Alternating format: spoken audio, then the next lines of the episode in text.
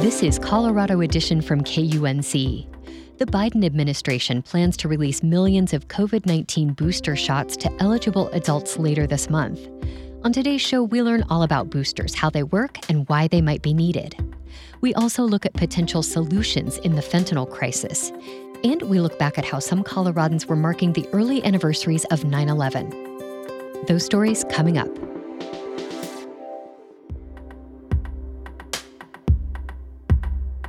You're listening to KUNC's Colorado Edition. I'm Erin O'Toole. Last month, the Biden administration committed to providing tens of millions of COVID 19 booster shots to vaccinated adults by September 20th.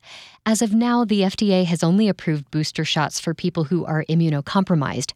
Research trials testing the impact of booster shots are still underway, and some scientists say Biden's September goal may be too ambitious.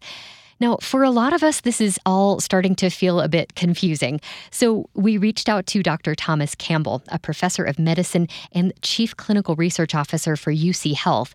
He joins us now to talk about the science behind booster shots and how they might impact the spread of coronavirus.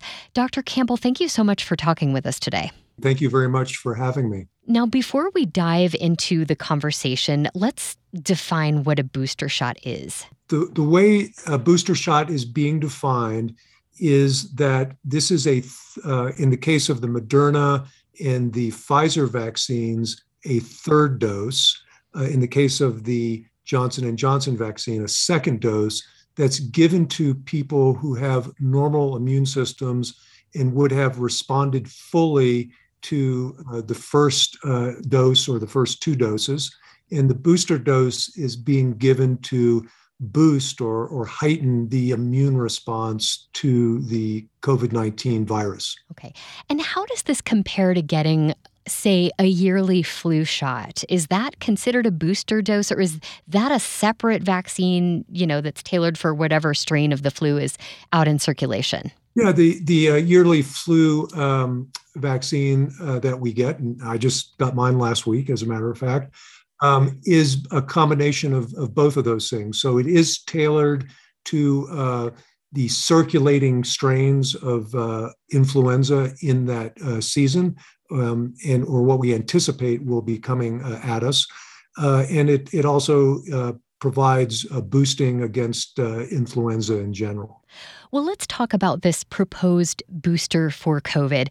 Um, how much does resistance to COVID nineteen wane after getting vaccinated and you know getting fully immunized? Let's say with one dose of Johnson and Johnson or two of Moderna or Pfizer? Yeah, uh, I've not seen uh, data yet for uh, uh going out for too far with uh, Johnson and Johnson. Uh, most of the data that I've seen have concerned the Pfizer and Moderna vaccines.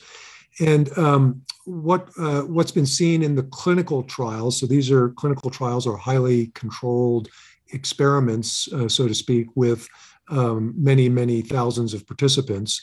Uh, and both Pfizer and Moderna uh, have data from their clinical trials. In the case of Pfizer, uh, between four to six months, protection drops a little bit. And um, when we're talking about protection, it's important to define what type of protection we're talking about. And in this case, I'm talking about protection against any symptomatic uh, COVID 19 illness. With Moderna, they didn't see that drop in the four to six month period, and their efficacy in their clinical trial uh, was similar at four to six months as it was in uh, earlier in the trial. The other uh, source of data that we have is from real world effectiveness studies. So these are you know studies that have looked at the millions of people who have received uh, vaccines as part of uh, uh, their care, and uh, they estimate how well the vaccines are working in those real world settings.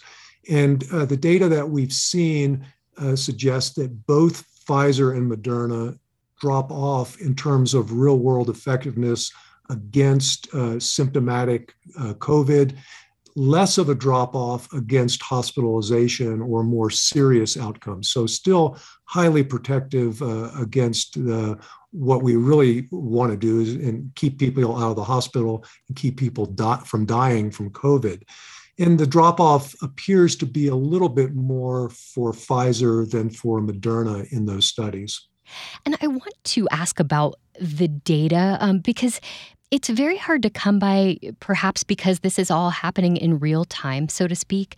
People who are just part of the sort of regular population here in Colorado started to get vaccinated March, April, uh, and that kind of thing. It, how does that impact our understanding of how booster shots might work? Yeah, that, that's a, a, good point because uh, clinical trial data now that's coming from people who got their first uh, doses uh, a year ago. Um, and the uh, real world data uh, comes from people who started getting doses as early as say late december early january. So timing is is very uh, very important. You know for people who have gotten their doses more recently you know late spring early summer they're probably not anywhere you know in in any concern for for dropping off yet. The other important factor that uh, concerns these real world effectiveness studies is that in addition to the distance between the last dose and where we currently are, the other important thing is that we now have uh, uh, the Delta variant, which is the predominant uh, strain of the virus here in the US. And uh, the vaccine effectiveness specifically against that variant also appears to be less. So there's a couple of, uh, of things going on simultaneously that affect the overall effective, effectiveness of the vaccines. We're speaking with Dr. Thomas Campbell, who is the Chief Clinical Research Officer for UC Health. I want to break down two groups of people who may be receiving a booster shot. Let's start with people who are immunocompromised.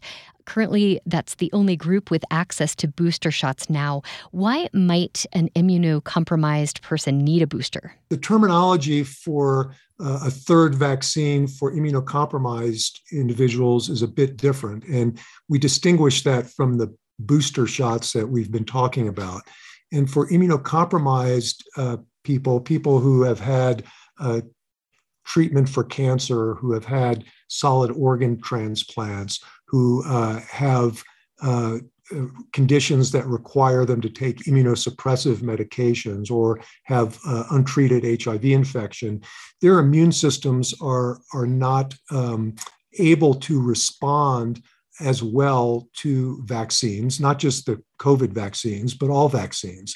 And what we know is after the two standard doses for, say, Moderna or Pfizer, these individuals don't generate the same intensity of immune response and the same protection against COVID that people who are not immunosuppressed do. So for these immuno, immunosuppressed uh, people, we refer to this as a as an additional dose or a third dose because they never quite got to the level of protection that they needed from two doses and the third dose is designed to help get them to that level. And then let's talk about another group, people who actually did gain strong protection against COVID 19 from uh, one of the other available vaccines. Um, why might these people get a booster shot? People who have strong responses, the, the problem we're facing is number one, that there is evidence that the per- protection and the strength of the response can decrease over time. And then uh, the uh, second thing that we've already mentioned uh, is the uh, effect of the Delta variant and how it may um, require uh, more uh, more immunity, or what I should say is maybe a stronger uh, uh, immune response to protect against Delta. And that brings us back to the Delta variant and other variants, which have been driving up case numbers in the last few months. How effective do we anticipate booster shots might be against variants? We don't have a lot of, uh, of data to, uh, to guide us on that. There are some data that have come from Israel that suggest that uh, uh booster shots uh, uh, do help protect against Delta.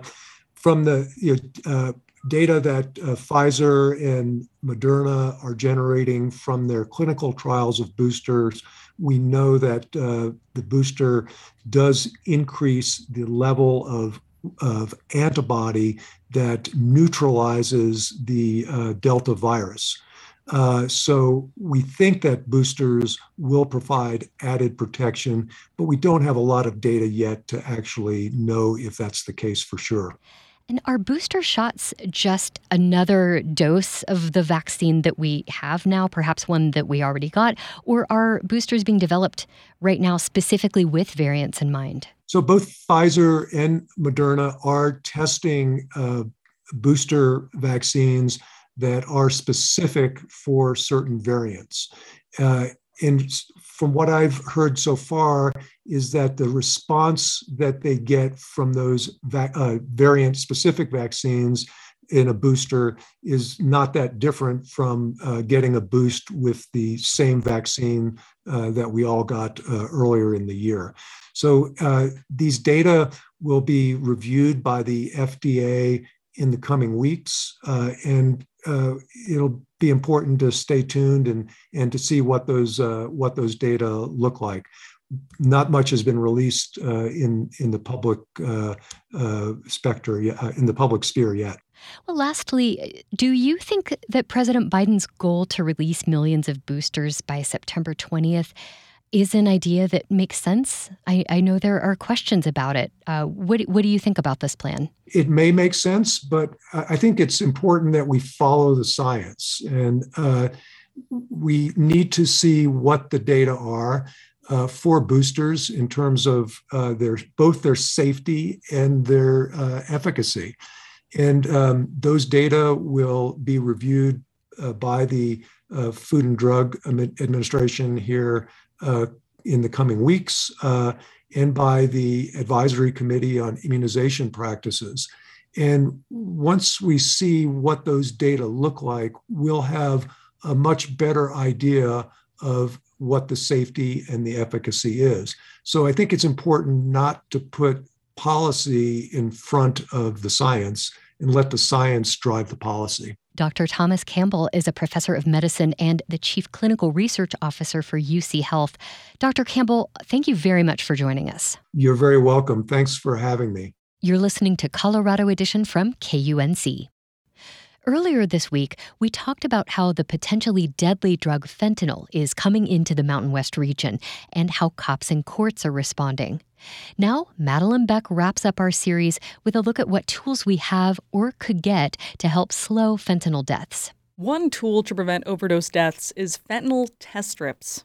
They often look like little blue and white scraps of paper and work like a pregnancy test. One line shows up if there's fentanyl in a solution, two lines if there's none. Fentanyl test strips are a very basic level of prevention. Erin Porter works for a program that targets drug trafficking in Oregon and Idaho. She says Oregon health officials give test strips to users so they can tell whether their drugs have fentanyl in them. The test strips are really sensitive. So, what we want people to do is just test the residue. They aren't perfect. Porter says fentanyl sticks together in pills and powders like chocolate chips and cookies. If you test a bit that isn't touching fentanyl, there's a chance the strip won't test positive. But she says people want to know what they're using, and many avoid fentanyl. It's not only deadly, but she says you often need to use fentanyl again faster to avoid withdrawal. When someone is in the throes of substance use disorder, they're just trying to not be sick. The CDC estimates there were more than 90,000 overdose deaths in the US last year, a record. And health experts say a big factor was synthetic opioids like fentanyl. There are other efforts to avoid fentanyl deaths too, like increasing access to naloxone, which can reverse opioid overdoses, or decreasing stigma around addiction and improving access to addiction treatment. Test strips are relatively low cost and may be easier to dole out than building new clinics or changing long held stigmas. The strips can also change people's behavior. Many of them took subsequent overdose prevention steps. That's Jacqueline Goldman with Brown University. Goldman led a study in 2019 that showed young Rhode Island adults with the test strips did things like avoid drugs and used slower. The study had a small sample of about 90 people. Now, Goldman is working on a larger clinical trial to give the federal government more guidance about test strips. We will be recruiting 500 people who use drugs who are between ages of 18 and 65. In April, federal agencies, including the CDC, said states could use federal grant money to buy fentanyl test strips. But there's a catch. Fentanyl test strips are actually illegal in many Mountain West states, like New Mexico, Utah, and Idaho. Drug tests are included in their definition of illegal drug paraphernalia. Nevada changed its law this year to allow for fentanyl test strips. By saying aye, aye. Any opposed? Motion passes unanimously. Goldman says the tests could be helpful everywhere. It's not just about giving the fentanyl test strips, but really showing people how, why they can be useful in preventing overdose. But where are they needed most? It's hard to say with limited data. The Mountain West was the last region to feel the brunt of the opioid epidemic or fentanyl products. Like many other black markets, it spread from cities and the coasts to more rural areas. But now fentanyl is here and people are dying. Chris Gibson directs the Oregon Idaho HIDTA, or High Intensity Drug Trafficking Area. These federally funded HIDTA programs are all over the U.S. They aim to reduce drug trafficking, increase interagency cooperation, and provide training. Gibson says his Oregon team has worked for decades on finding and aggregating data on overdoses and fentanyl, but states like Idaho and Montana have only had the last few years to start catching up. And one of the things that our program did was it funded, and it is funding um, an intelligence analyst in Idaho. That person would find and aggregate data from around the state once they're hired. But Gibson says they need faster data everywhere, even Oregon. It should be as close to real time as possible so we know exactly where people are overdosing, when they're dying, and from what the more proactive you can be in getting out in front of something, the more likelihood you're going to have of, of having a positive impact. So he's promoting tools like OD Map, which allows first responders to log overdose information after assisting a victim. He says if we can at least track dangerous batches of drugs, states can work together to stop their spread and warn the public. For the Mountain West News Bureau, I'm Madelyn Beck. KUNC is a member of the Mountain West News Bureau, a regional reporting collaboration. You can find all the stories in our fentanyl series at kunc.org. As we look ahead to the 20th anniversary of the 9 11 terrorist attacks, we want to take a moment to listen back to how some Northern Colorado residents were feeling on the first and the third anniversaries. I'm joined now by KUNC's Director of News, Brian Larson. Thank you for being here, Brian. Hi, Erin. Now, the KUNC newsroom was uh, quite a bit smaller in 2002 than it is now. So, how did you approach the anniversary coverage back then? Well, you are right. There were only three of us, and we had to decide how to mark a moment that physically took place some 1,800 miles away, but yet impacted all of us. So, it really came down to resources. One of my colleagues went to Fort Collins to talk with organizers of public remembrance events and those who were participating in them. I stayed in Greeley, and my approach was a bit more subdued. While many attended public, public gatherings, to commemorate, the anniversary, the anniversary of, September, of September 11, 11 others marked the day much like they would any other day by having coffee at Starbucks. Bob Mock was visiting with a friend before going to work. For him, the day needed to be remembered, but sticking with the routine was equally important. I'm not trying to avoid anything. I'm just going to work and doing what I would normally do. This evening we'll watch it on TV. I listen to it on the radio, and while I'm going around today, I'll listen to it on the radio. But that's about it. Lisa Charbonneau put up an American flag and said a prayer with her two children before sending them to school. She was skipping her morning workout in order to reflect. Reflecting on what it's, how lucky we are, how fortunate we are to have the freedoms we have, and um, just sadness in, in, my heart still when you see all the headlines this morning and, and think about how many people lost their lives and, and that kind of thing. So it just just kind of feels like a day to reflect and relax about it. Jim McAaron was sitting outside reading the Greeley Tribune. Like many others, he wanted to remember those lost in the attacks.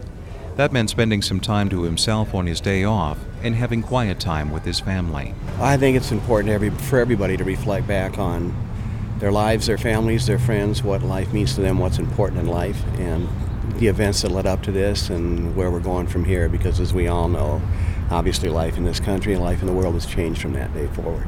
McAaron was also paying his respect by wearing a Stars and Stripes shirt and a blue NYPD baseball cap. Well, it's special to me because it came from a New York police officer that was given to a retired Detroit police officer which was brought home here to Greeley for me, and I worked for the Greeley Police Department, so it's very special to me. And I saved it. I didn't wear it until the day one year later to honor the memories. Kay Carithers was having her coffee with a friend from Longmont. She feels people don't need public ceremonies to remember September 11th. For her, the day was out of balance since other anniversaries like Pearl Harbor and the Oklahoma City bombing are seemingly forgotten. This is so fresh in people's minds. That's why why they're they're doing what they're doing with all the memorials. And I, I think it's great for those people that need to go there and find the tranquility and be able to remember the tragedy that happened last year. But as far as I'm concerned, it, it is another glorious day, and I'm happy to have a day. And I'm sorry those people that were killed a year ago, you know, had to end their lives so suddenly. Whether it was spending time alone or with friends, the freedom for these individuals to do their own thing was in itself an act of defiance, since that's what the terrorists tried to take away. That story was last heard on KUNC on the afternoon of September 11th, 2002. Now, Brian, you also covered another 9 11 anniversary. Yes, this one was in 2004. And at that time, I did want to hear from people who were attending a public memorial event. And this time it was a healing field, which is made up of American flags. There are 50 flags in a row, and there are 10 rows in a section and six sections and the very last one has two less because there was 2,998, so it's not an even 3,000. Karen Zach is a member of the Exchange Club of Greeley. The organization is sponsoring the Healing Field, one flag for each person lost in the terrorist attacks. Planning for the community event began in early January. It culminated on Thursday. Now I'm having the rest of them lay out the rebar. So Hundreds of volunteers, young, old, stranger, and friend, spent the afternoon fastening flags onto white, eight foot tall pieces of PVC pipe that were capped with a gold ball. Well, it's just 4 o'clock. It's just time to start. We having fun yet? Others pounded three foot sections of green rebar into the ground. The rest, each with their own story and reason for being here, waited for their turn to post the colors. My name's Zelda Bruner. My oldest daughter, Sherry Jerky from Grapevine, Texas, took me there for my birthday. One thing that's real vivid in my mind is Fire Station 54 that lost all of their men went by us, and the guys were sitting in the truck looking up at us, just grinning and waving, and I, I can still see them to this day. And in a few minutes, they were gone. That's one reason why I wanted to come out here because I just felt like a part of it. I'm Doug Smith. I'm just out here to help out. Tell me about the experience. I'm hearing the, the names called, and I'm visualizing how many people this represents. And it's pretty staggering. I'm Nancy Lightfoot, and I live here in Greeley.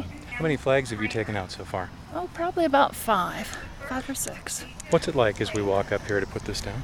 It's it's sort of overwhelming when you, you look at all the flags that are out there already and then all the spikes that are left to go. And then the other thing that's sort of emotional is when you hear the names called and you'll hear, you know, like four or five names with all the same last name and you realize that the whole family was probably killed in that attack. Arthur T. Berry, Diane G. Berry, Maurice Vincent Berry. My name's Travis Little, and I'm from Fort Collins, Colorado. I don't know, I just felt I should come out. Makes you think. Richard A lot of flags out here. Maureen Summers. I'm from Greeley. And Maureen, why are you out here today? To remember. My daughter is a New Yorker, and she lost a very dear friend. And we miss her friend also. Virginia A. The procession of volunteers, many of whom went back for flags dozens of times, continued until the last flag was put in place about three hours and 20 minutes after the first one. As one volunteer told me at the end of the night, you can't experience the magnitude without being here. To further drive home the enormity of loss on that Tuesday morning almost three years ago, the names of each of the 2,998 victims will be attached to the flags by children from area middle schools. And like Thursday, each of the names will be read out loud during special ceremonies taking place later today and on Saturday. The healing field itself runs through Sunday. That was KUNC's Director of News, Brian Larson, sharing stories from his September 11th reporting archive. Brian, thank you so much for joining us. My pleasure. NPR will have extensive coverage of the 20th anniversary of the attacks and its impacts on the U.S. during Weekend Edition and Weekend All Things Considered, as well as on our website, kunc.org. That's our show for today. Coming up tomorrow, jobs in Colorado are changing, and now an increasing number require a college degree or credential. The Colorado Dream Career Education is a special series from KUNC's Stephanie Daniel. It examines how a small Metro Denver school district is playing a greater role in training tomorrow's workforce. Join KUNC for the Colorado Dream this Friday at 2:30 and at 6:30. You can also find it online at kunc.org. I'm Erin O'Toole. Our production team includes Henry Zimmerman, Tess Novotny, Alana Schreiber, and Ray Solomon. Brian Larson is our executive producer. Thank you so much for listening. This is Colorado Edition from KUNC.